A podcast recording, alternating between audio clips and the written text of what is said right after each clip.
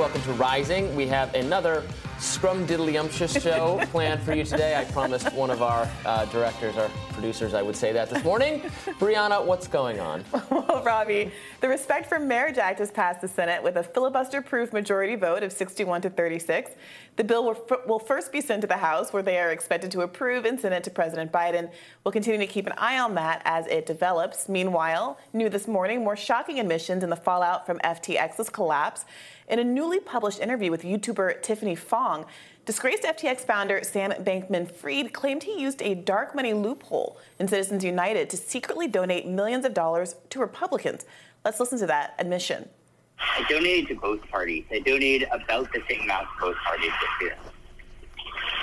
That was not generally known because despite Citizens United being literally the highest profile Supreme Court case of the decade and the thing everyone talks about when they talk about campaign finance, for some reason, in practice, no one can possibly fathom the idea that someone in practice actually gave dark. So, I don't know, all my Republican donations were dark.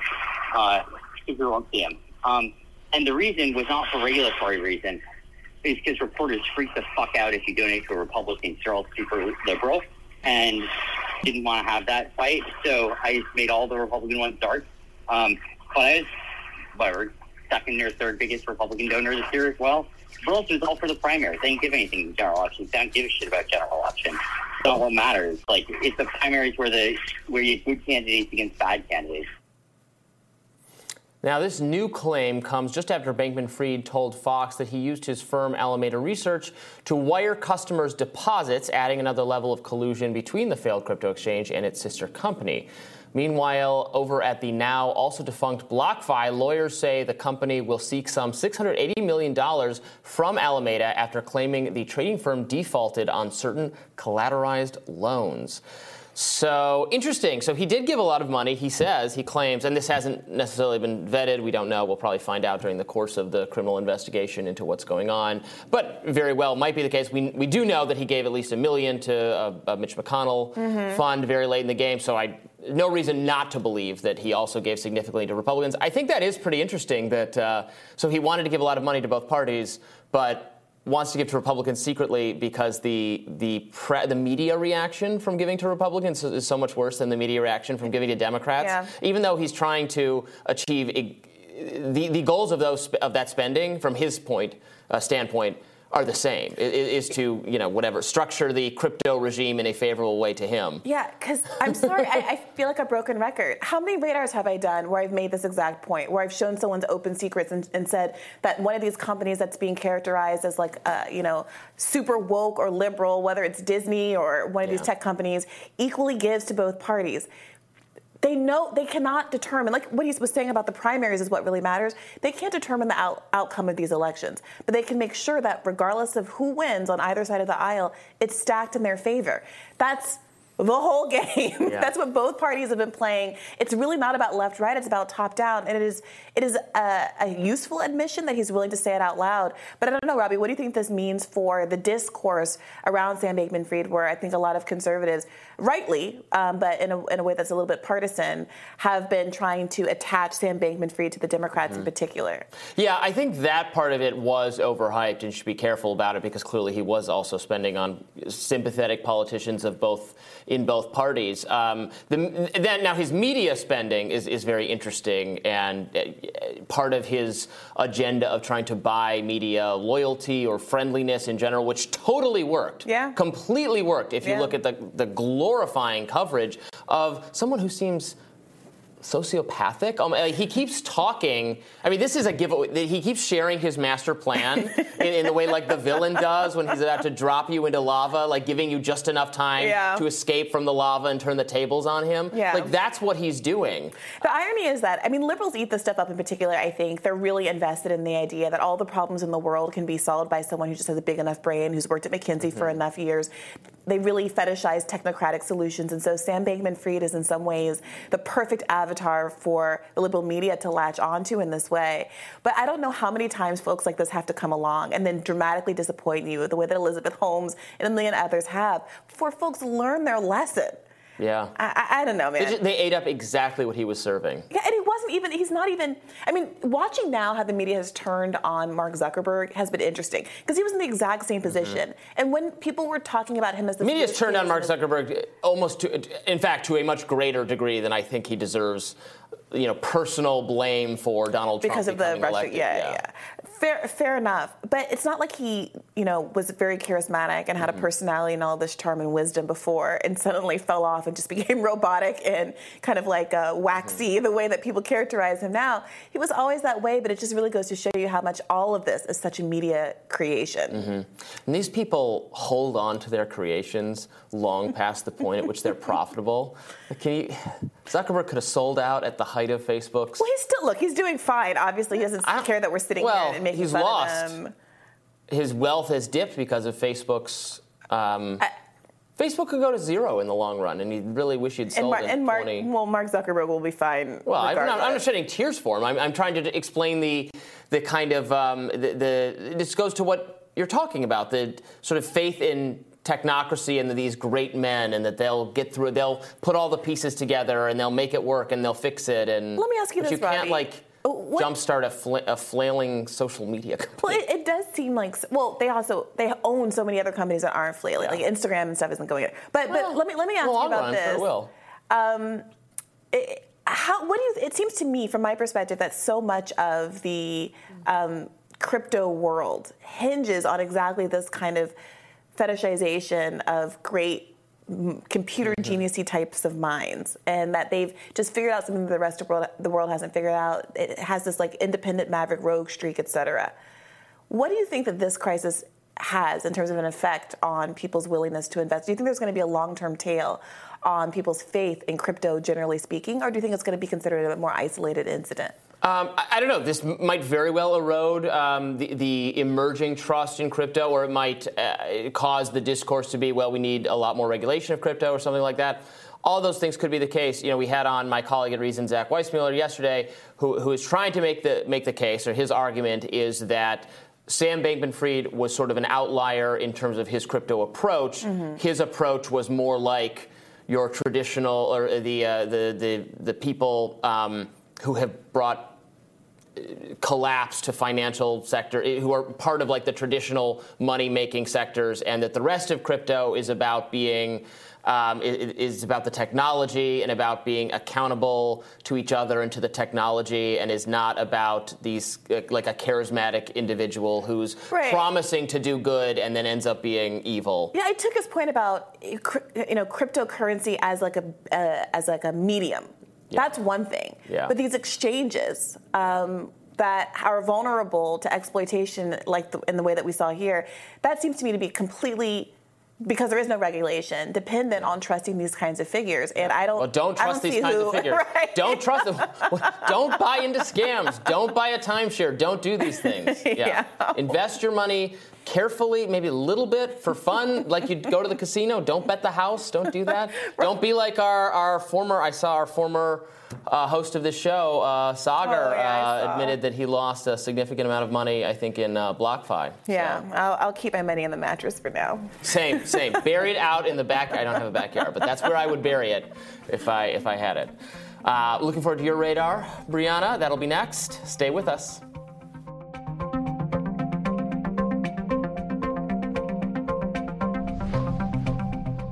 Briahna, what's on your radar? Well, Robbie, as we all know, long before Elon Musk, Twitter had a problem. Its content moderation policies were consistent, inconsistently applied. Users found themselves banned for political statements, while harassment that seemed to violate the company's own rules often went unnoticed. And bot swarms paid for, backed by establishment camps supporting people like Hillary Clinton and Kamala Harris, made the experience miserable for many people on the left and right. Most glaringly, however, the platform's choice to block the Hunter Biden laptop story made it clear that politics, as much as principle, were guiding the decisions made at Twitter HQ. That mistake joined a list of other grievances relating to free speech concerns. Was the American left indifferent to Assange's persecution because he was perceived as being anti Hillary? Was the liberal media putting the thumb on the scale against Trump in 2016? Were statements about COVID that turned out to be false only deemed misinformation when they came out of the mouths of conservatives or independents?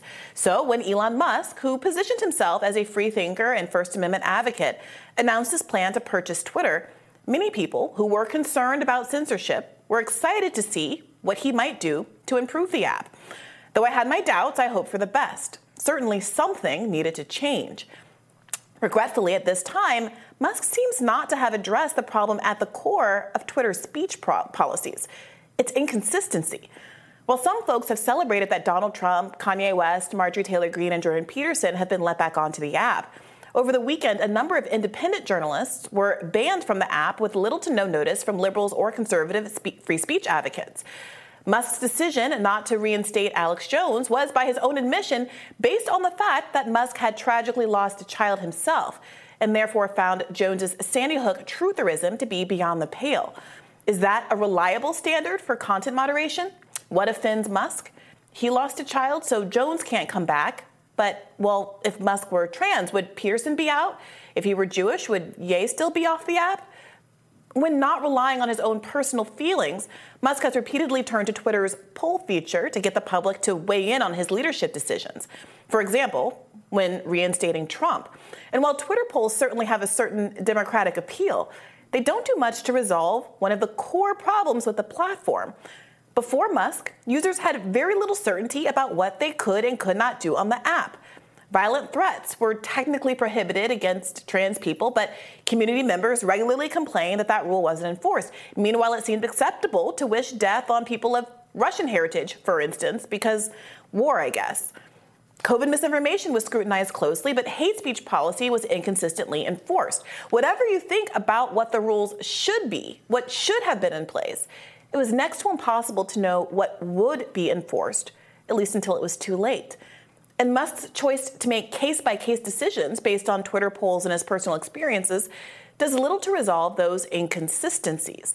Even if you agree with how Musk has handled these particular instances, is the goal here to create fair, equitable, consistent policies to support free speech?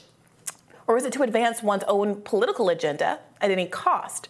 to pick a benevolent ideologue you happen to agree with this time. How is that any better than the status quo that came before? As I explained in a radar months ago when Musk was first hinting that he might buy Twitter, there have always been indications that Musk might not be the most consistent vanguard of genuinely important free speech interests. For example, the National Labor Relations Board fined Musk for a tweet in which he unlawfully threatened employees with loss of stock options if they chose to unionize. And now, as advertisers are exercising their First Amendment rights to spend money and contract where they please, withdrawing ad do- dollars from Twitter, Musk is characterizing that decision as a violation of his free speech as though people spending money on his companies is a constitutionally enshrined entitlement. Now, that's obviously wrong. To be clear, I do think that some of the corporate practices used to punish people like Musk and Ye West for making various controversial or bigoted comments are overly punitive and too coercive, even if I disagree with those men's politics. JP Morgan suspending Ye West's accounts bank accounts implicates a much more fundamental right than simply using, losing an Adidas contract. Banking services seem worryingly close to a common carrier service or utilities, basic essential infrastructure without which life becomes quite difficult. And I worry about the coercive effect of taking away people's ability to access those types of basic services. But Ye can't force Adidas to want to work with him without infringing on their freedom of association. Nor can Musk demand Apple's Tim Cook continue in his role as Twitter's biggest source of advertising money. This seems obvious, and yet the genuinely fundamental and sacred issue of free speech is being attached to these causes that basically amount to dudes doing bad at capitalism. Importantly, we're missing the forest for the trees. A video journalist who reports on far right protests has been suspended from Twitter, as have several anti fascist researchers and activists. Even worse, There's evidence that Musk is directing these decisions, not based on popular polls, but at the behest of his personal blue check acquaintances. Four accounts that have been suspended were singled out by far right writer Andy Ngo in a public Twitter exchange with Musk. Musk told Ngo to, quote, report Antifa accounts that he thought should be suspended directly to him. And before you write these people off as some cringe libs who probably deserve to be booted off the app, Note that one of the blocked accounts was a critic of Twitter's Hunter Biden laptop story ban before the 2020 election, someone who probably hoped Musk would really improve things, not target him. Another is a member of a gun club named for abolitionist John Brown. The club spent its time exercising its Second Amendment rights to protect LGBTQIA events from armed far right protesters. Is banning these people really making America more free? The problem of conservative elites weaponizing legitimate concerns about free speech extends well beyond Twitter. As I've t- talked about uh, on one of these radars, Alabama is making it illegal to support the boycott, divest, and sanction movement in support of Palestinian rights if you want a government contract. Parents of trans kids are being directed on how to parent their children by the state. There have been book bans in 32 states. Julian Assange wastes away in prison. Mega media corporations have decimated local stations, resulting in an immediate drop in content. And right now, Joe Biden is using the power of the state to crush a labor action where the demand is merely some paid vacation days. Railroad workers are trying to exercise their right to collectively bargain and potentially strike, a type of activity which conservative courts have already held to be political speech and thus protected left free speech advocates like Glenn Greenwald have consistently called this kind of activity out. Imagine how powerful it would be if there were as much energy to defend these rail workers as there is to reinstate podcasters after a Twitter ban. Now, I'm not saying that the Twitter bans don't matter. Podcasters' lives matter, but the lack of consistency here is worrying. There are so many speech issues we should be focused on, including really and truly improving Twitter. But so many of them are being subsumed into spat about the mundane. It's worth asking yourselves if the free speech advocates who take up so much of the oxygen are actually fighting to protect the marginalized or merely weaponizing a real issue to boost their own elite interests. Hmm. So yeah, Robbie, the, the particular exchange between Andy Ngo and Elon Musk, where Ngo seemed to be saying, "Hey, I don't like these accounts. I don't like these Antifa people. They shouldn't be here," and then consequently they were banned from the app. At the same time, there was all of this noise about celebrating people getting back onto the app. It seemed to be a distraction from all the people who were continuing to be railroaded off. And I'm not even crit- critiquing really the choice right now to bring people back on, but are we missing the forest for the trees here? Yeah, look, we're definitely going to need to move away from moderation by random Elon Musk fiat declaration. Like that's not. I don't understand how that's sustainable for him. Right. It sounds like this is. Um, absorbing all of his attention and energy. I mean, he's tweeting constantly. He's responding to people constantly. Yeah. Like, this is a busy man. He's trying to launch a colony on Mars. Like, he has more important things to do than to uh, bring back Jordan Peterson, um, who, whatever, maybe he shouldn't have been banned in the first place. I don't know. I, I've certainly you can argue. See, this is the problem with content moderation. The rules are always going to be vague enough people will always be dissatisfied because there will always be examples, and also some of it is done by um, often things are flagged and then moderation is taken. So, so many times you can say, well, why was this taken down when this wasn't taken down, even though this violates the rules much more clearly than this does? Be like, well, nobody complained about that. Right. Nobody reported right. that. Nobody saw that. And the issue is with Elon being so online, if having a blue check and being followed by Elon and having access to Elon's DMs mean the people that you flag get kicked yeah. off the app, basically he's deputizing all of these um, tyrannical knights to be running around Twitter doing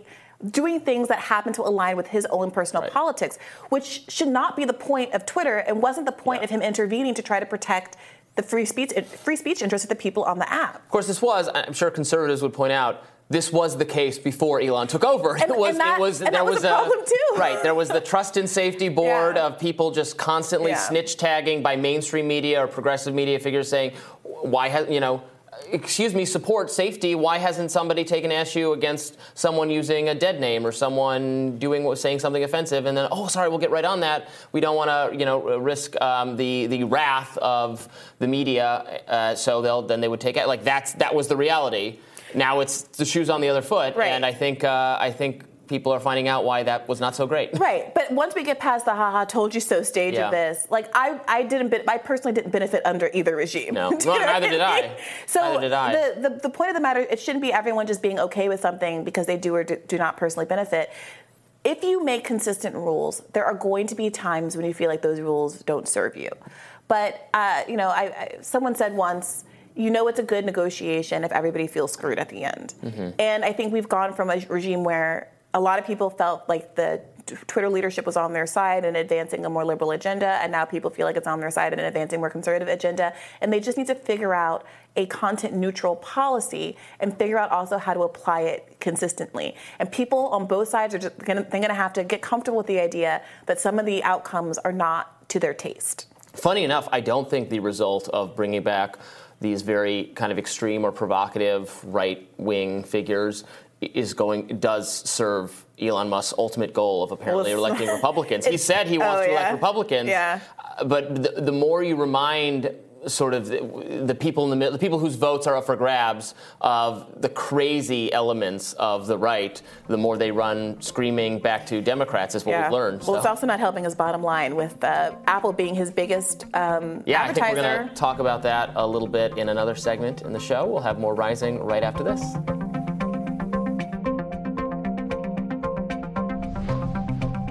Florida Governor Ron DeSantis blasted Apple for allegedly threatening to take Twitter off of the App Store. He went a step further and said that Congress should take action if, in fact, Apple goes through with this alleged threat. Here's DeSantis speaking at a press conference on Tuesday.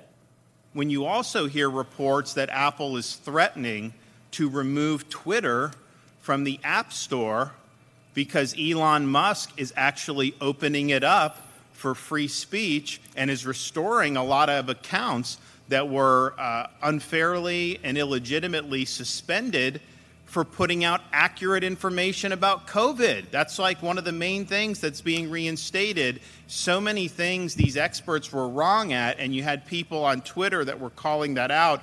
And Twitter, the old regime in Twitter, their response was to try to just suffocate the dissent.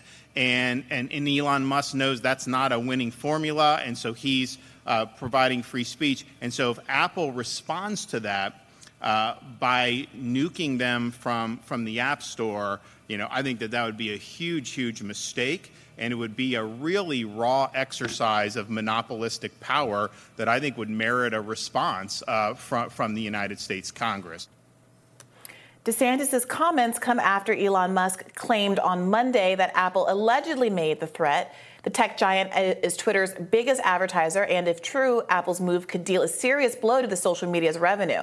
Apple has yet to respond to Musk's comments. Yeah, so to be clear, we don't know that Apple is contemplating doing this at all. Right, I and we- suspect they're not. I can't imagine them actually taking Twitter out of the App Store. So a lot of this is much ado about nothing. Uh, Musk is mad about the them leaving as an advertiser, which he has every right to be mad about, but they have every right to do, and it's not really a free speech issue because they are not obligated to advertise on the. I, I, I agree that kicking them out of the App Store would be a pretty severe move. Um, I don't think they're going to do that.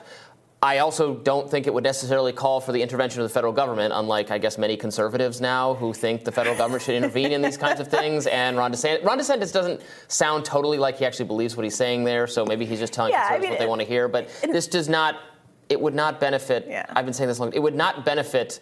I don't see how it would it help conservative speech online to give the federal government like more power to punish these companies for speech, which was the whole problem in the first place. He's talking about COVID misinformation. The whole problem is messaging from the government telling them what they should and should not have on the platform. That was the problem. Yep. More and more, we're seeing that it's not actually about liberty and freedom. It's it's one party or the other wanting to be Yeah. the, the dictator in charge, and it's really dispiriting. Look, on top of not knowing whether or not Apple actually made this threat, Ron DeSantis characterized why the threat was made in a way that is also completely made up. So he basically says that not only do they want to kick, kick uh, Twitter out of the App Store, they want to do it because they don't, you know, respect freedom, they don't care about speech, blah blah blah. There could be other reasons that we don't know about that there could be a violation of policy. And again, I'm not saying I, I agree with you that I don't think kicking them out of the, the App Store is commensurate with what's going on. It's a very serious thing to do, given how it, it, there is a monopolistic issue here where there's very few ways to actually access um, the apps that are on the market. Uh, however, you know, it does. There were a lot of conclusions that were jumped through there, and I just want to be clear: there are terms and standards that are adherent right. to all of these things, and other companies that have been kicked off, some for good reasons and some for political reasons that I think are not appropriate. And we would also have to follow up and see if Apple were to make this decision, if they were doing so on a good on a, on a right. consistent basis or not. Right, and and there was, to be clear, some bad faith or some suspect kicking out of sure. the App Store or, Amazon's web hosting services. If we go back to the Parler, Parler case, yeah. uh, which to me was not that it, it wasn't that there was no reason to do it with Parler. It's that whatever they were complaining about with Parler, or the, the presence of of, uh, of violent extremist rhetoric, January 6 organizing type stuff, uh, uh, for, uh, illicit, illegal, underage pornographic stuff, whatever they were accusing Parler of having, is it does have and is violate was violating those protocols, but you could also find that on Facebook. Mm. You could also find that on the dominant social media companies, yeah. and they were not thrown out of the App Store. So it was a little bit of, of it, it felt political. Mm-hmm. It felt it did feel nakedly political. Yeah. Also, are these people given an opportunity to cure the defect yeah. and come back on? That's like th- those are all conversations that should be had. Mm-hmm. Well, conservative Fox News host Tucker Carlson, he also criticized Apple, saying in protests uh, secretive censorship and is quote a uh, say it protects rather secretive censorship and is quote a lapdog for the Chinese Communist Party. Here's a portion of his monologue on Tuesday. As in China, social media in the United States are censored. That's not compatible with democracy. You can't have censorship in a democracy. A country that censors is not a democracy. Elon Musk, who's not from this country, knows that. He bought Twitter with the aim of stopping censorship and restoring free speech. He just said this There's been a lot of censorship on Twitter, and we're going to find out what it is. Quote The Twitter files on free speech suppression soon to be published on Twitter itself. The public deserves to know what really happened. End quote. So, why shouldn't we know that? Why shouldn't we know who is shutting down free speech in a country that claims to be a democracy? Well, everybody in power is panicked over this.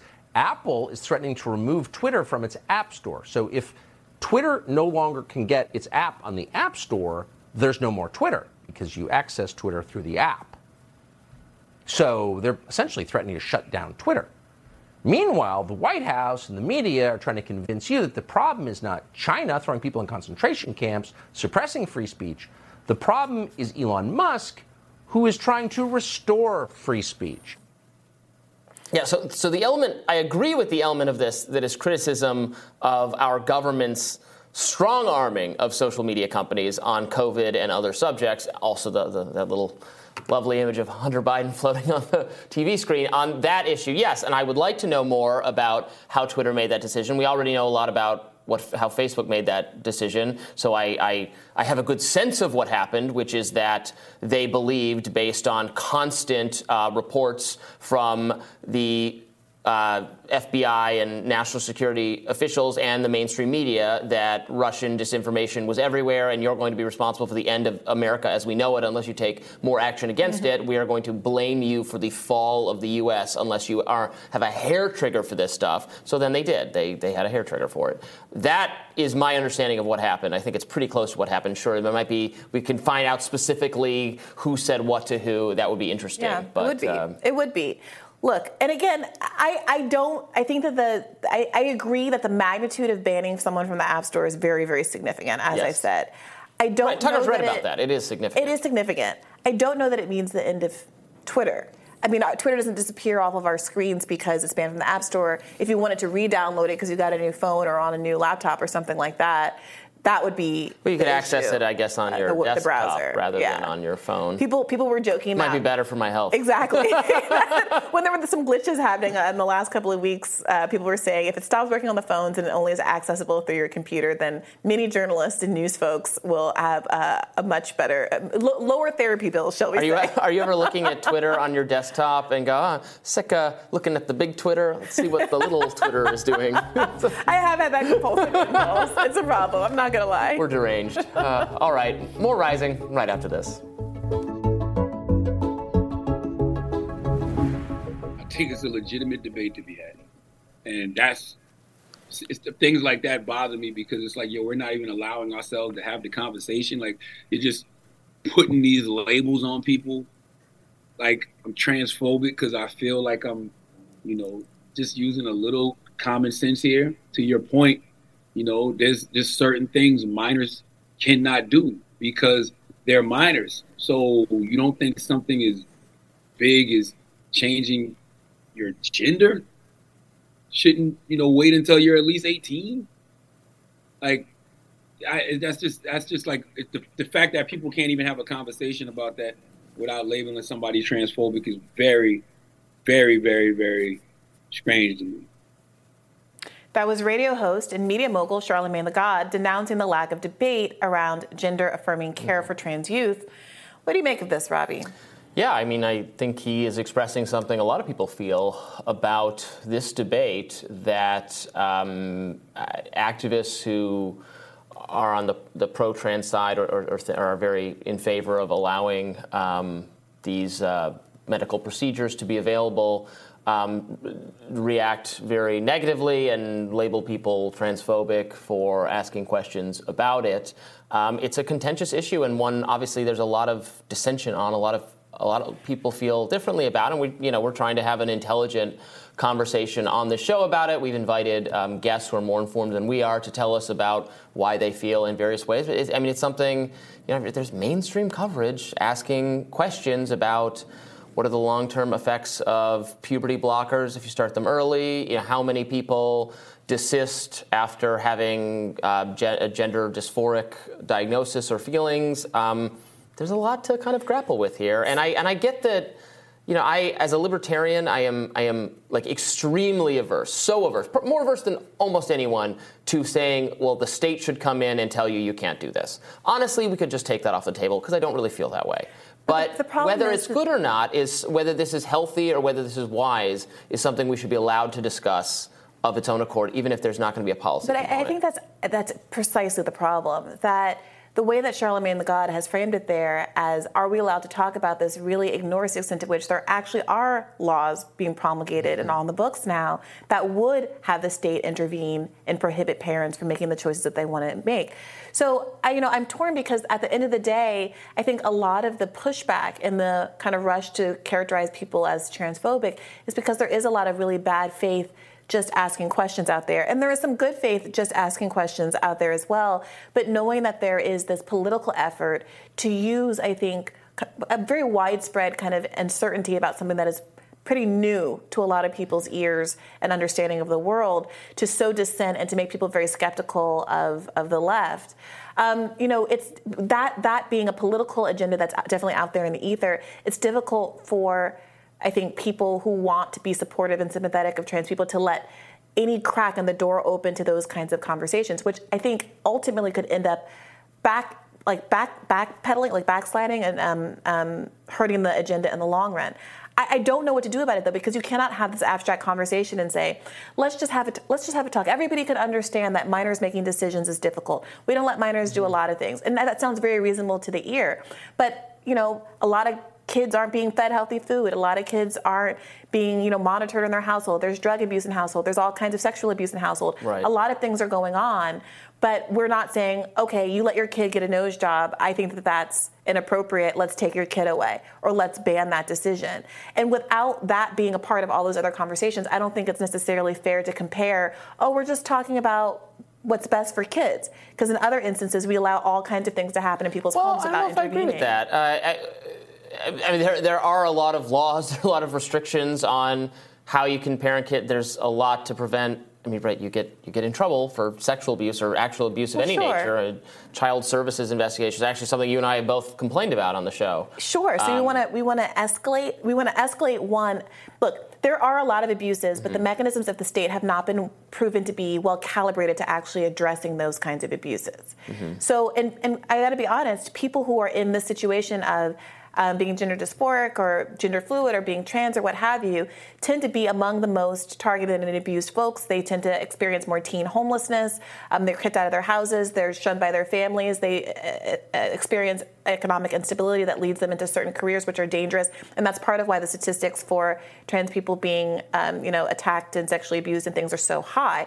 It's because the the mechanisms that we have to support these commu- support people who go against what their family want want them to do Yeah, are I- not very strong. That's part of it, but I think there's also there's a higher higher rates of mental illness and substance abuse and And we don't have- we don't have good- behavior we don't have not good social supports to for go those hand in hand with some of this stuff. But we don't have good social supports for those things anyway. So what it, what it feels like we're doing is instead of saying if we genuinely cared about communities, we would be saying, oh, okay, well, how do we intervene on the behalf of folks to make sure that let's say even if they don't if their parents don't support tran- transition or they don't want or they do want to transition or, un, or unsure how can we make sure that people are making the right kinds of decisions how can we make sure that people have the space to be mm-hmm. safe and be able to pursue what they want to do without being coerced one way or the other because they're economically reliant on other Well, and then the component of it that the, some of these bills are structured around, like, I, I don't really want to tell people how to parent their own kids. That's like not my business. But there are components of it that how, how they affect others in terms of, for instance, the women's sports issue, like the deletion of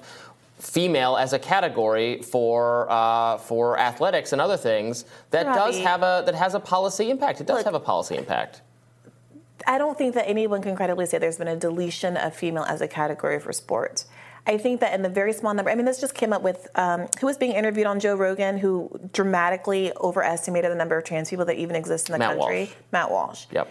You know, what did he say that there were like hundreds of thousands, and in fact, there's like a, a, what five thousand people who yeah. transitioned over the past ten years.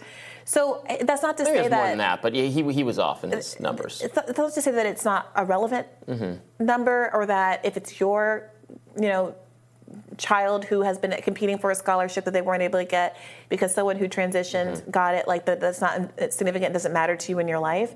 But with all that's going on in the world, like I, I, I don't want to just keep deflecting away from it because honestly, like in my in my private conversations in my home, I think there it is an interesting conversation. It is interesting to wonder, you know, how do you balance the interest of people who want to transition young so that they can have the they can they can block puberty and Right. look more like the, their, the desired gender or the you know the gender that they um, ascribe to but against the possibility that people who are young often make mistakes. Now, not as often as detransitioner narratives would have you think. Detransitioning is still overwhelmingly the exception to the rule for people who do ch- choose to transition. And that's another part of the story that makes it so difficult to talk about because the proportionalities here are very difficult to track. But I, I, I don't know. As willing as I am to like be open to the idea that obviously, it, you know, we should be concerned that people are making the right decision and they don't have regrets. The reality is that there are laws. One, one person, one group wants to have a conversation or is potentially open to a conversation, but there's another group that is actually trying to pass and successfully promulgating laws that would prevent any conversation from happening because it's against the law to do X, Y, and Z. And, and, and that's that's the whole problem. That's the asymmetry here that's leading to people. Charlamagne, like it's not that you can't talk about it, but the, of course there are going to be people who are less willing to open the door to that conversation when they think the consequences are going to be that they are banned from having one outcome. What do you mean banned? What? Laws laws that would criminalize parents for allowing their kids to transition. Right. That's what we, I mean. That's what we were talking about last week or was the week before with our, our trans guest. I think right. Those laws targeting underage kids. Or it's not saying if you're overage you can still transition. Right. Yeah. Yeah, I mean it's a well, it's a I mean it's a. I, right. I don't support those laws. Right. Should, should, the, should, should the law say that if you don't feed your kid five servings of vegetables a day, that you're criminalized and thrown in jail? No. Should there be laws that say? probably a lot of people, probably a lot of liberals who feel differently, but Well, I'm not one of them. Yeah. So should there be a law that says that if you you know have like allow your child to get a nose job on their 16th birthday, you should be thrown in jail? I mean, that's that's really the magnitude of what we're talking about right now. yeah.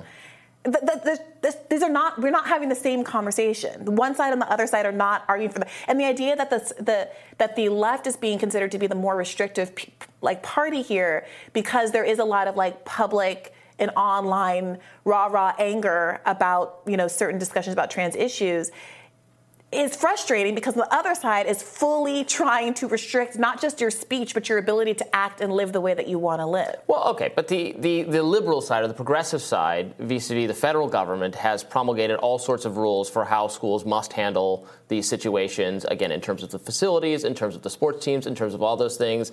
Again, under the auspices of Title IX, no one voting on anything new, no legislators coming together and hammering out a good idea based on what their constituents wants. Just declarations based on decades-old laws and- from the federal government pertaining to this that are that are requirements that are Well, mandatory. If we're talking about the the title, the Obama Title IX thing, wasn't that Yeah. an advisory opinion? And now we're having all of. Yeah, it's, I'm I sorry, mean, it's but enforced. It's, but now no, I mean it's enforced by schools that want to enforce it, and now I mean, you don't want to go up against it. They're, But- then right, they're not going to risk court. But Robbie, what we're seeing right now is school board after school board after Mm-hmm. school board doing the exact opposite and voting to restrict the ability of trans people uh, to, to, uh, to live, you know, to have to have their uh, pronouns affirmed in the school.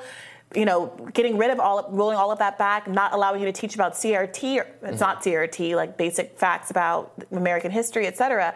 And so, like, look, I don't like that, but school boards are making their own decision. But on one hand, again, school boards are making decisions. At one point, you didn't like what they were doing. At one point, I didn't like what they were doing. But that's what's happening. It's a very different thing from a federal government or state governments coming into people's homes and telling them that it, they are criminalized for mm-hmm. raising their kid in a certain way. I mean, the, the federal government. I mean, you're right. That's bad. I, I think what I'm saying is there's a lot of ordering parent, kids, parents, schools based on whoever's in power. Now, a lot of the anti-trans stuff, and again, I don't agree with all of it, has been arrived at via more democratic processes than the Title IX guidance on this stuff, which Guidance. was just. Guidance. Oh, but okay, but it- yeah, guidance. But the schools would have to say this. What a school district would have to say. Well, we're not going to do this. We're going to risk a federal lawsuit. We're going to like. They don't do that. I don't. That, that's a different conversation. I don't know that there was The guidance essentially for, has the force of law. It does. It, uh, in effect, has the force of law I don't understand how that can be the case if it's guidance. because you'll be denied. It's guidance, but you'll be denied federal funding if you don't do No, it. there, I mean, uh, we, this is a whole other conversation we should get, get, get into because there are very specific rules about the government's ability to use money to coerce in those kinds of ways that have been litigated to the nth degree and oftentimes are struck down because they don't want the government. I mean, there are a lot of rules against the government using Right, they would be struck down. actually They'd be struck down if if the if the schools fought back, but you'd have to go up against what was the Obama administration, now the Biden administration. Right. So I don't I don't think there's actually a credible threat there, especially since it's just guidance. It's like No, there's it's no not. there's no, No. legal authority if it's just guidance. But we it's, it's too much for True. this conversation. All right, we should. Uh, we'll have more rising right after this. Thank you.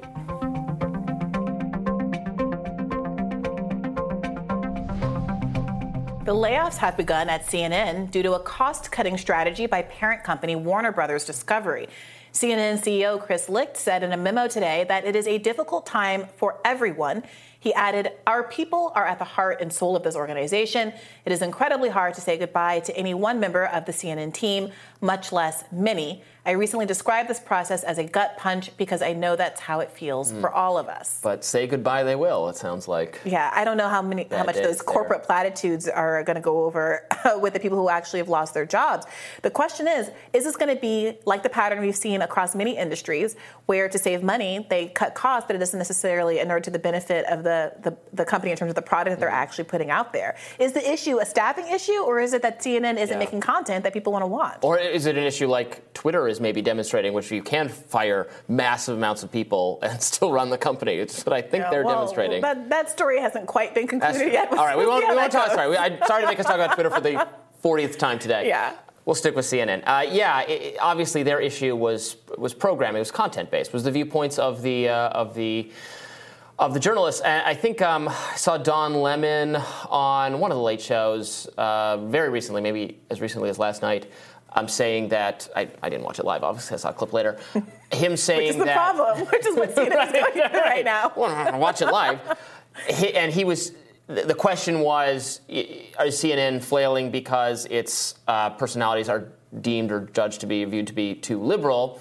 And Don Lemon says, "I don't think we're too liberal. We're just we're just journalists. We're just doing our job." And right, you right, you rolled your eyes at that, which is audiences are rolling their eyes at that. People have moved away. Look, Don Lemon, I there was a time when I was a what I, I will admit to have being a fan. I, he he I love his I'm not not a fan. his but- his New Year's Eve specials. It's choice. It's peak Mm-hmm. television uh, when he and Anderson Cooper have a couple of cocktails and ring in the New Year.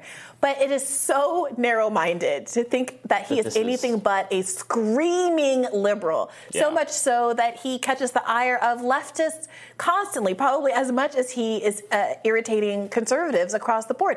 I don't understand how these people aren't self-aware. I know that I'm a leftist. I know before I say something what the reaction is going to be in front of different audiences and sometimes calibrate accordingly. The fact that he has such blind, blindness about his own political position and how he's coming off in the world is exactly, exactly what's wrong with not just CNN, but a lot of these uh, media institutions. Yeah, definitely. Uh, they did hire, uh, or not hire, they did promote someone um, who I think is a pretty good person. Their White House correspondent, Phil Mattingly, is well, so he's going to be their main White House mm. correspondent now. He's a pretty good journalist. Okay. There are good journalists at CNN. I enjoy a lot of their content. Yeah. I think their uh, some of their election content was very good. I really, actually, I was going to say yeah. midterm night. I found myself coming back yeah. to CNN over and over. I, I, think they're they get it more than MSNBC does actually right now well, for certain. Spe- speaking of speaking MSNBC, of, well, yes. Meanwhile, over at MSNBC, Joy Ann Reid had this to say about white nationalist Nick Fuentes' meeting with former President Donald Trump you know, some people come out and say, well, that's horrible, you know, and say he's a terrible person. They don't want to talk about Trump. They say, but Trump's not an anti Semite. They, they carve out of that. Trump's not a bad guy. He shouldn't have had him at the table. But the problem is the rest of what Fuentes just said To me, that doesn't sound any different than fundamentally what the party platform is. They don't believe in elections. They don't necessarily like the idea of democracy. Mike Lee said democracy is a bad idea. They don't like the idea of women controlling their bodies. Mm-hmm. They clearly wouldn't mind having a dictator because they don't think that elections matter. They think they should just decide who the president of the United States is. They hate the culture. They're angry that the culture is too friendly to LGBTQ people. I, I just I, I see a very small degree of difference between what he believes and what they believe. I just now, all of the things that she listed were sure things that uh, you know Republicans support, and I mean, obviously her characterizations are what they are, but those are fine critiques to make of the Republican Party. That's not why people are mad at Nick Fuentes. Nick Fuentes is a Holocaust denying, inward saying, white supremacist even that, that even like conservatives who might dance around words like white supremacist and racist right. sometimes are openly disavowing and pushing themselves away from because they know that there's no there, there's nothing to defend there people at all. Fuentes' ilk believe that Jewish people are inferior because of like the structure of their bones. they're, like, they're doing not, physiognomy. It's different. right. than, that's not like Trump does not believe that. You can make whatever criticisms you want. That is not a mainstream view in the Republican Party. Sorry, there, there is yeah. huge difference between Trump yeah. and the Republican Party and what Nick Fuentes represents, which is why he's being roundly criticized. Right. And per, you know, Republican figure after Republican figure saying you should not have, uh, you should not break bread with Nick Fuentes, who doesn't. Re- right, he represents genuinely racist, genuinely Holocaust denying people at the very fringe of of political thought. There's not a lot of them. This is not a movement that has any strength or relevance. It yeah. is solely one I mean, person who has successfully attached himself to Kanye West. Well done. I mean, look, I do think that there, you can't say that the movement ha- has absolutely no energy. Charlottesville wasn't that long ago. Nick Fuentes was there and associating with those groups. I mean, that's that's part of why people are so angry about him having sat down with, with President Trump. So you can make your claim, and I understand why Democrats and politicians would want to try to tie and make more of the relationship between Nick Fuentes and Trump because it, it, looks bad. And I think that there is definitely a criticism that says, Donald Trump, what is going on with you and your handlers that you would end up in this kind of situation? And why is it that the friends of your friends, why is it that the people you're hanging out with, even if your intention was only to meet with, with Kanye West, why are they surrounded by people who are so nefarious uh, and who have such um, abhorrent views. Fine, make that argument. But to pretend that there's no space between Nick Fuentes and your average Republican, I think it undermines the mm-hmm. credibility of the interlocutor and it undermines the credibility of Democrats who do try to make everybody into the worst version of some kind of like MAGA Republican well, Joy Reid's the worst version of this because she she truly doesn't. I, I believe that she doesn't understand the difference yeah, she doesn't between have Nick any Fuentes intellectual and, curiosity about what's going no. on on the right. And I, and I don't know. I feel like I don't expect your average person to be following conservative news outlets and watching Fox mm. and reading Breitbart and exposing yourself to what's going on in the world, but it very much is her job. And it, it, well, and she was. You know who that other guest is? That's Kurt Bardella, who came from the right, was became like a never Trump person, and is now just a fully absorbed uh, kind of you know MSNBC figure. But he came from like he was a publicist at Breitbart. Oh, really? So that's what his job was. So he understands. Oh, and he's also the guy, by the way. He's the um, Lauren Boebert OnlyFans, you know, number one subscriber. if you remember that. Uh. okay, so let me see if I got this straight. MSNBC is basically the number one rehabilitation mechanism for conservatives who had all of the views that she just articulated that she said we're so reprehensible, right? Election denying, blah, blah, mm-hmm. blah, doesn't respect LGBT people, all of the, the whole nine yards. And she's sitting there with someone who was a proud member of that party, apparently until recently, or maybe still is a, a Republican, but isn't a, a, MAGA Republican, whatever that means, and has the audacity to, to say that it's other people are the problem and not her and her own networks mm-hmm. um, having the effect of taking person after person um, Bush's former Congresswoman, Nicolle Wallace, and making them the stars of their own network. Yep. As a leftist, this is what's really frustrating to me because with all of the conversation about liberal bias in media, which totally exists, the thing that I think people have appetite for, which is genuine populism on the right and the left, is completely excluded. And leftists, she will she will sit down with a person like that long before she sits down with anybody who ever voted for Bernie Sanders. Wow, he did too. I'm just I was Googling Kurt Bardell to make sure I had that origin right. I did have it right he, he did an op ed for USA Today. I work for Republicans and Breitbart. Trump made me see the light. And then a few weeks later, I used to work at Breitbart. Here's why I think they fired. Like he got a he did a couple of these, not just one. God, it's the uh, look. Yeah. I don't like to use the word grift; it's thrown around a little bit too much. So yeah. let me let me choose a different word. The power structure validates a very narrow Uh, span of political worldview. And it's not about it being left or right. It's this status quo establishment enshrining view of the world where it's all about respecting norms. Everything has to go around as clockwork. We just have to maintain the system that benefits people like these and the people who go on these shows and excludes the majority of Americans from the alleged American dream. And that's what we're seeing here. And you can be a former Republican or even former person associated with a very conservative news website and then change your views or, or sure. find Trump odious and what I that describes me to some degree. Sure. Um, and it describes people like Alyssa Farah Griffin, who I, I think is doing a pretty good job yeah. um, uh, trying to educate her co-hosts at The View and at CNN. And they're so dismissive about, of her, though. Uh, yeah, she, she, but she does a good job, I think, of, of explaining. Uh, she's been inside the administration, and she can speak for. Uh, and there are they exist a lot of Republicans who do want to move on from Trump for both practical and and moral and constitutional for a bunch of reasons. And uh, she she does that well without going the full this right. route of but, sit, sitting there and pretending that there's right. no difference between Nick Fuentes and Donald Trump. But what this thing, I just occurred to me, what's wrong with what um, Joy-Ann Reid is doing here? What it exposes is that she doesn't actually care. All of those things that she described as being Republican priorities that she attributed to Nick Fuentes, as though that's why people are mad at him those are still the priorities of all of the never Trump Republicans, but she doesn't care. What the, the real issue right. is the vibes. The they vibes. don't like the vibes that Trump has. They don't like the disrespect for decorum and the rules. And it's all optics. It's so superficial. And to be so self righteous eh, about something that isn't even substantive. It's it's gross. It's really disgusting. And if, if these institutions, if these media organizations would understand why so many people are turning it off and only watching it in clip form on YouTube the next day, there's a hint. I should look in the mirror. More rising right after this. In October, at least 10 residents of the Brooklyn neighborhood, Little Pakistan, were appointed to the 44th Assembly District's County Committee, a body of neighborhood representatives across the borough who vote on the party's rules and its nominees for special elections.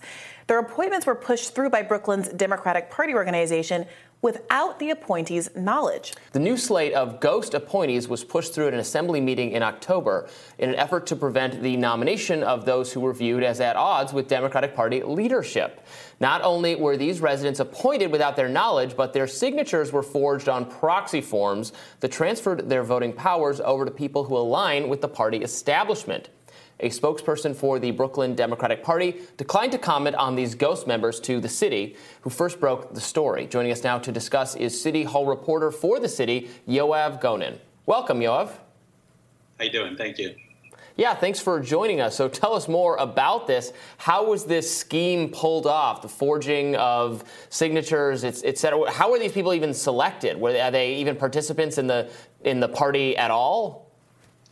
Um, we, we spoke to a, a number who said um, they, they really didn't know much about the, the Brooklyn Democratic Party. Uh, most of them were, as, as, far as we knew, registered Democrats. So they said Um, but but they said their involvement with politics was essentially uh, voting in, in, elections. So um, most of the one most of the people we spoke to who were appointed without their knowledge really had no idea how they ended up on this list. Um, and a number of them even said that uh, they were aware of, of, people who who were appointed who had moved out of the state uh, months ago, as far back as June. So the the goal here seems to be um, getting around people who might not align with what the Democratic Party establishment is supporting. Are there specific issues that are contentious and that the, the establishment has been struggling to get consensus with that would have motivated them to take this kind of action? What's the state of play looking like in the, looking like in the Brooklyn Democratic Party right now?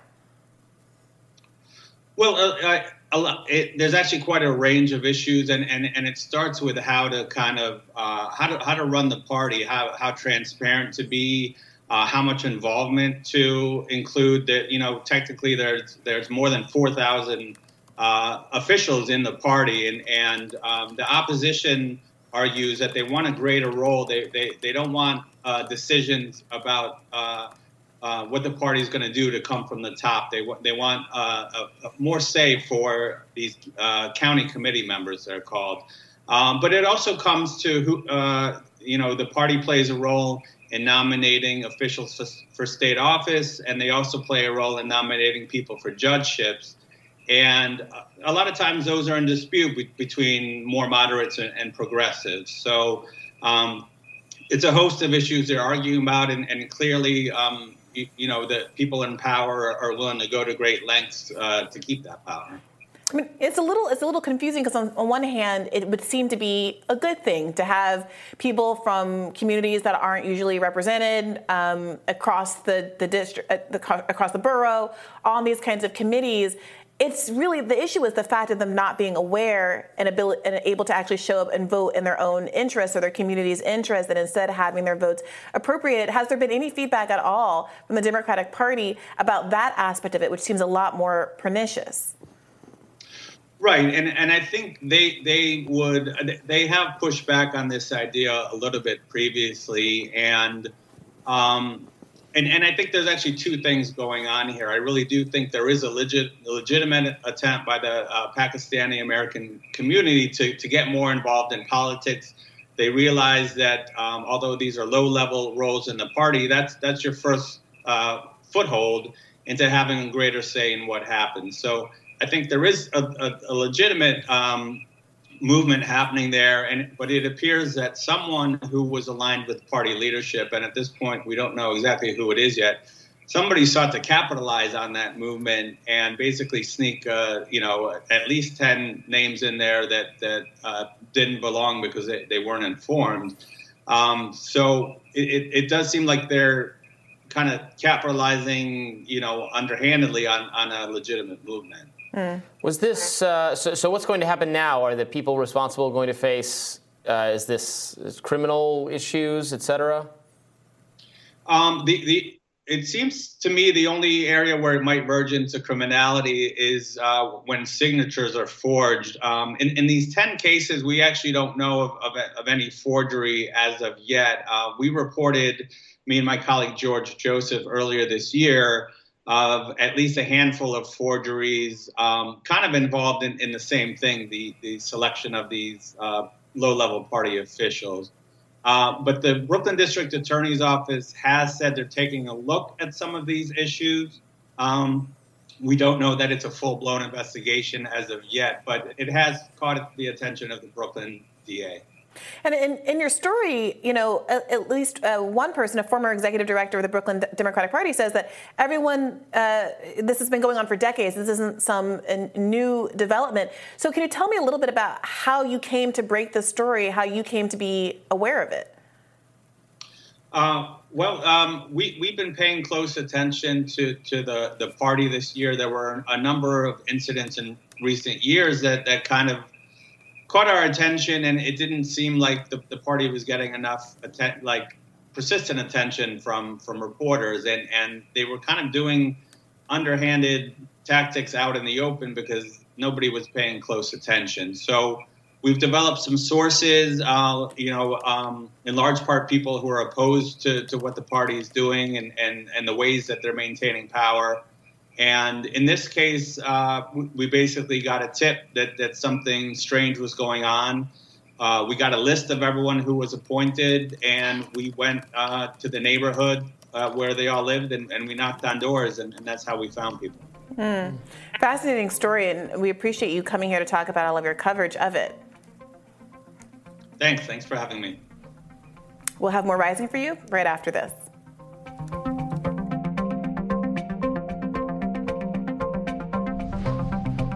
New York City police will involuntarily remove people that they deem to have mental illnesses from the streets and then put them in hospitals. This effort is being directed by New York City Mayor Eric Adams, who has prioritized clearing homeless encampments during his time in office. The New York Times writes.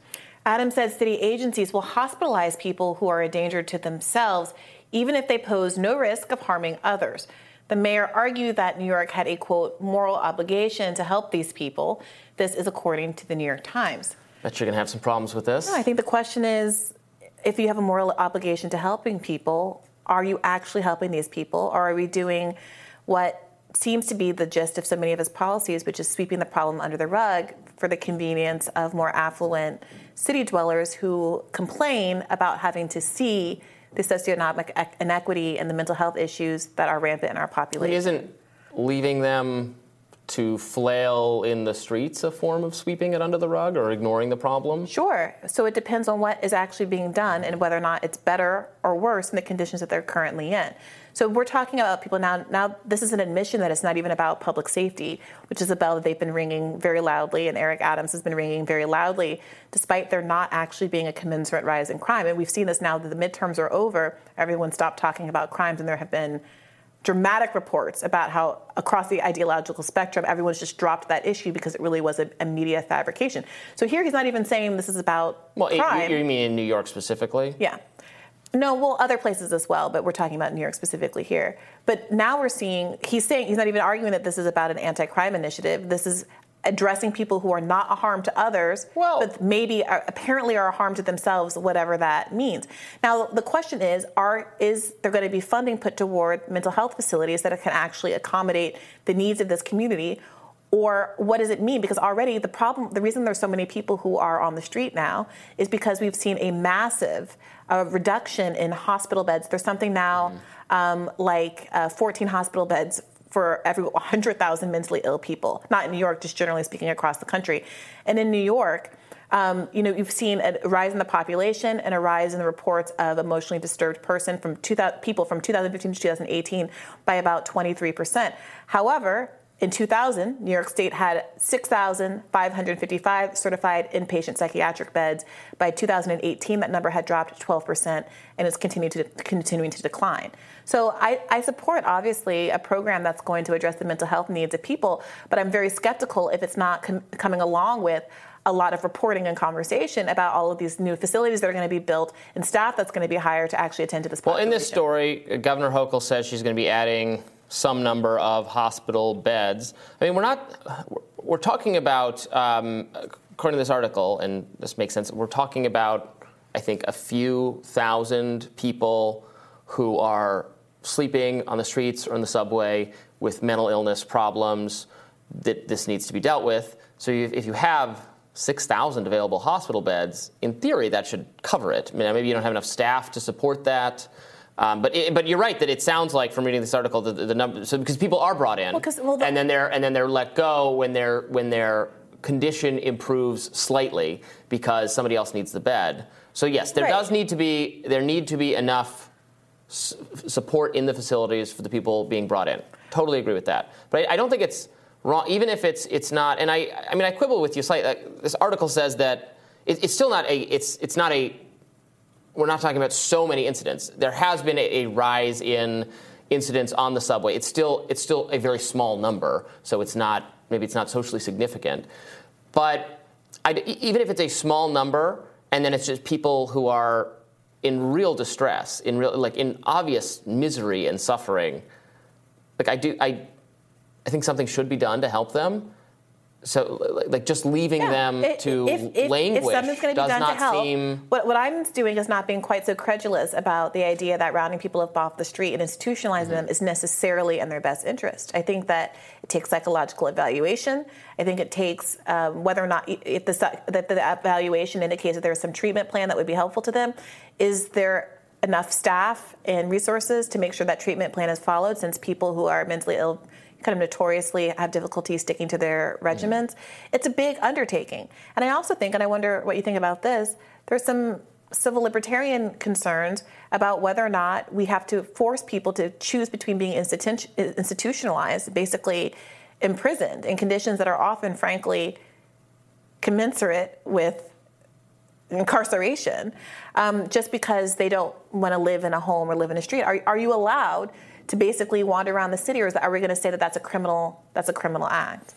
I mean, if you, but if you watch these people, there I, I just people understand what we mean by suffering from mental health problems. These are people who are shaking and muttering at But all times, who are in Robbie, there's a, there's a diversity of experiences that people have had. that's what we're talking about. And, and a lot of people, you know, a lot of people, let's say, you know, there's many people who are schizophrenic, uh, relatively high functioning Mm-hmm. schizophrenics. They just don't want to be in one domicile. the one they want to live outside. They want to walk around, and they cause various level. You know, they're at various levels of risk to themselves. Now, again. We're not talking about risk to others. By Eric Adams' own admission, this isn't about risk to others. So, what is it that you know? We're we're subjectively looking at people and saying, they need to be institutionalized or do they need a place to live so they don't freeze to death in the winter that like what happens to so many homeless people do we need to make sure they have access to food do they need to have access to showers and clean clothes and other kinds of resources but that's not the conversation we ever end They up happening it's about are we going to antipsychotic lock them up That's what they need. They need to take antipsychotic medication. It's not about locking people up because locking people up is good. We don't want to lock people up.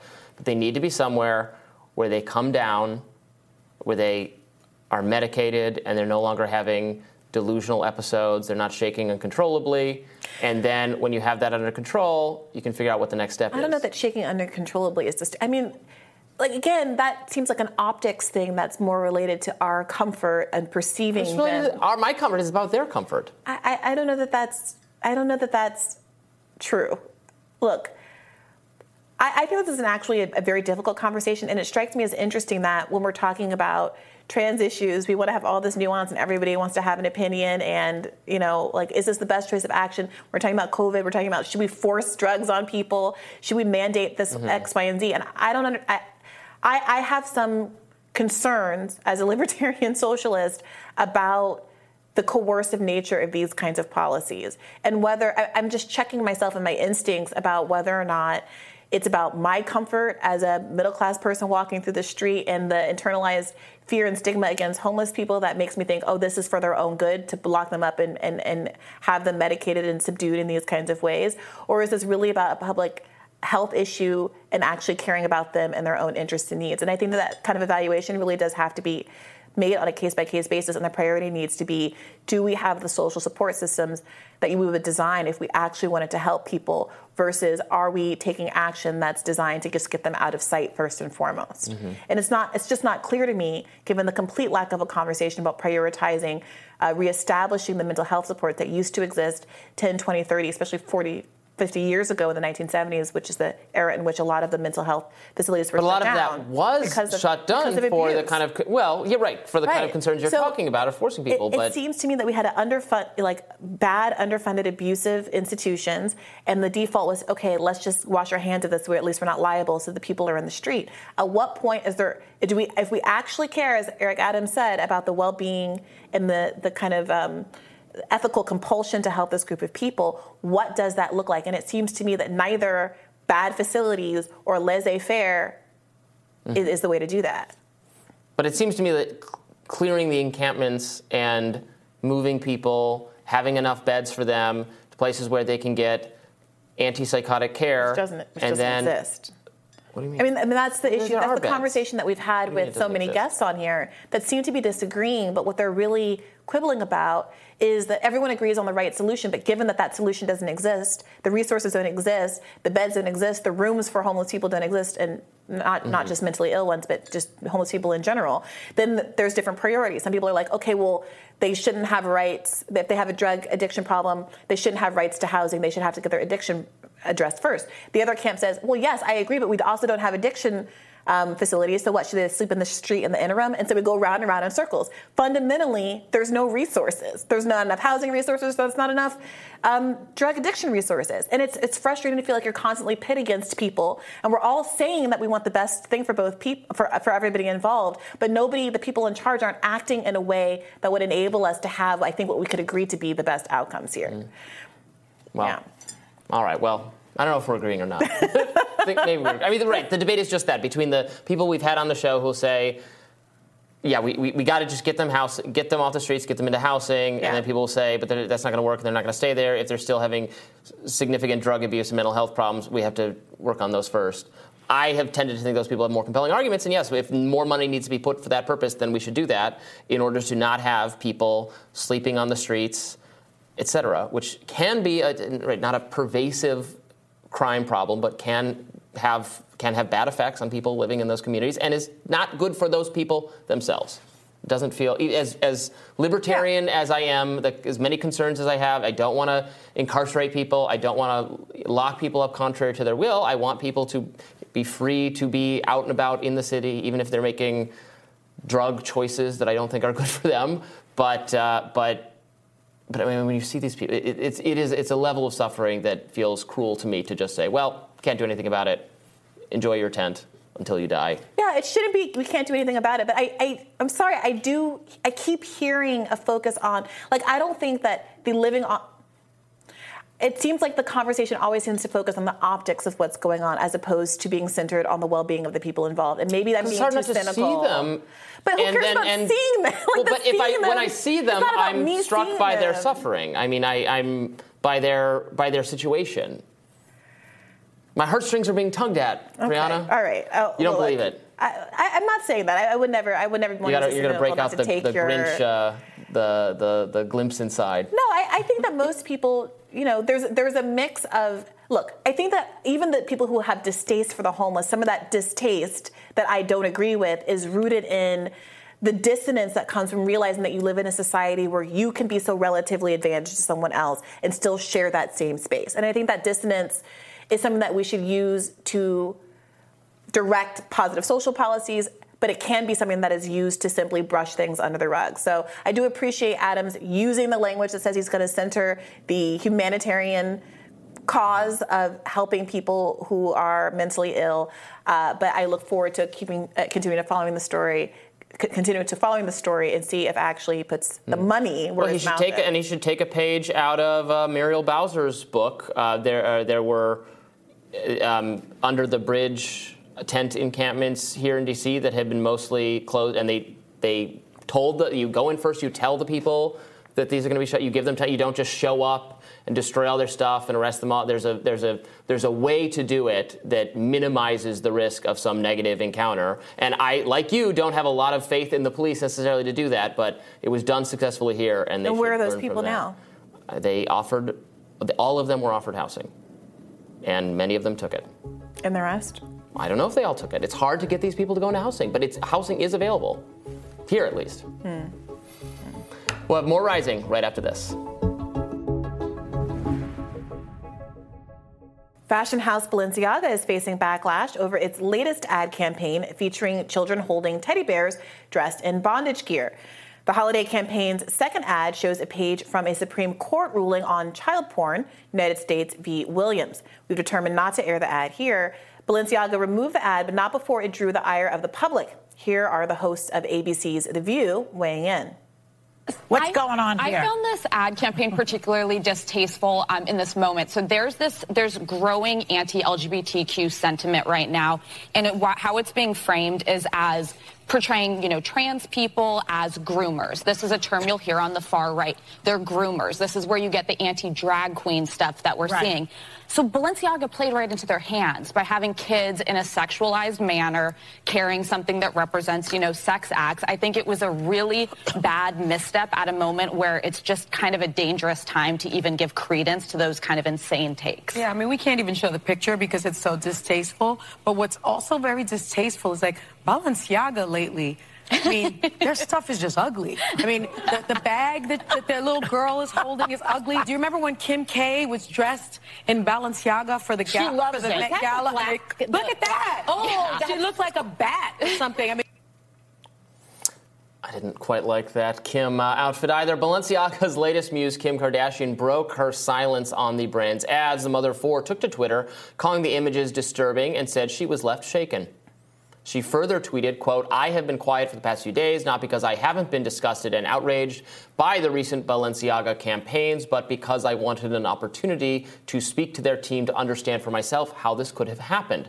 Balenciaga is now suing the production company it hired to produce the ad, particularly for including the Supreme Court papers, which it maintains were not authorized. We've reached out to Balenciaga's parent company, Kering, but have not heard back uh, as of now. And yeah, that the Supreme Court ruling, that is That I think by far is the worst part I because it agree. seems purposeful and is actually about child porn Right. as opposed to you know the the the, the bondage gear and stuff, which is I think distasteful mixing of adult things with kid Yeah. things, but not actually the Supreme Court page gets rid of whatever, whatever you right, whatever you could have said about. You say, well, it's a misunderstanding. That's not what they're Yeah. going for. Oh, we're sorry you took it that way, etc.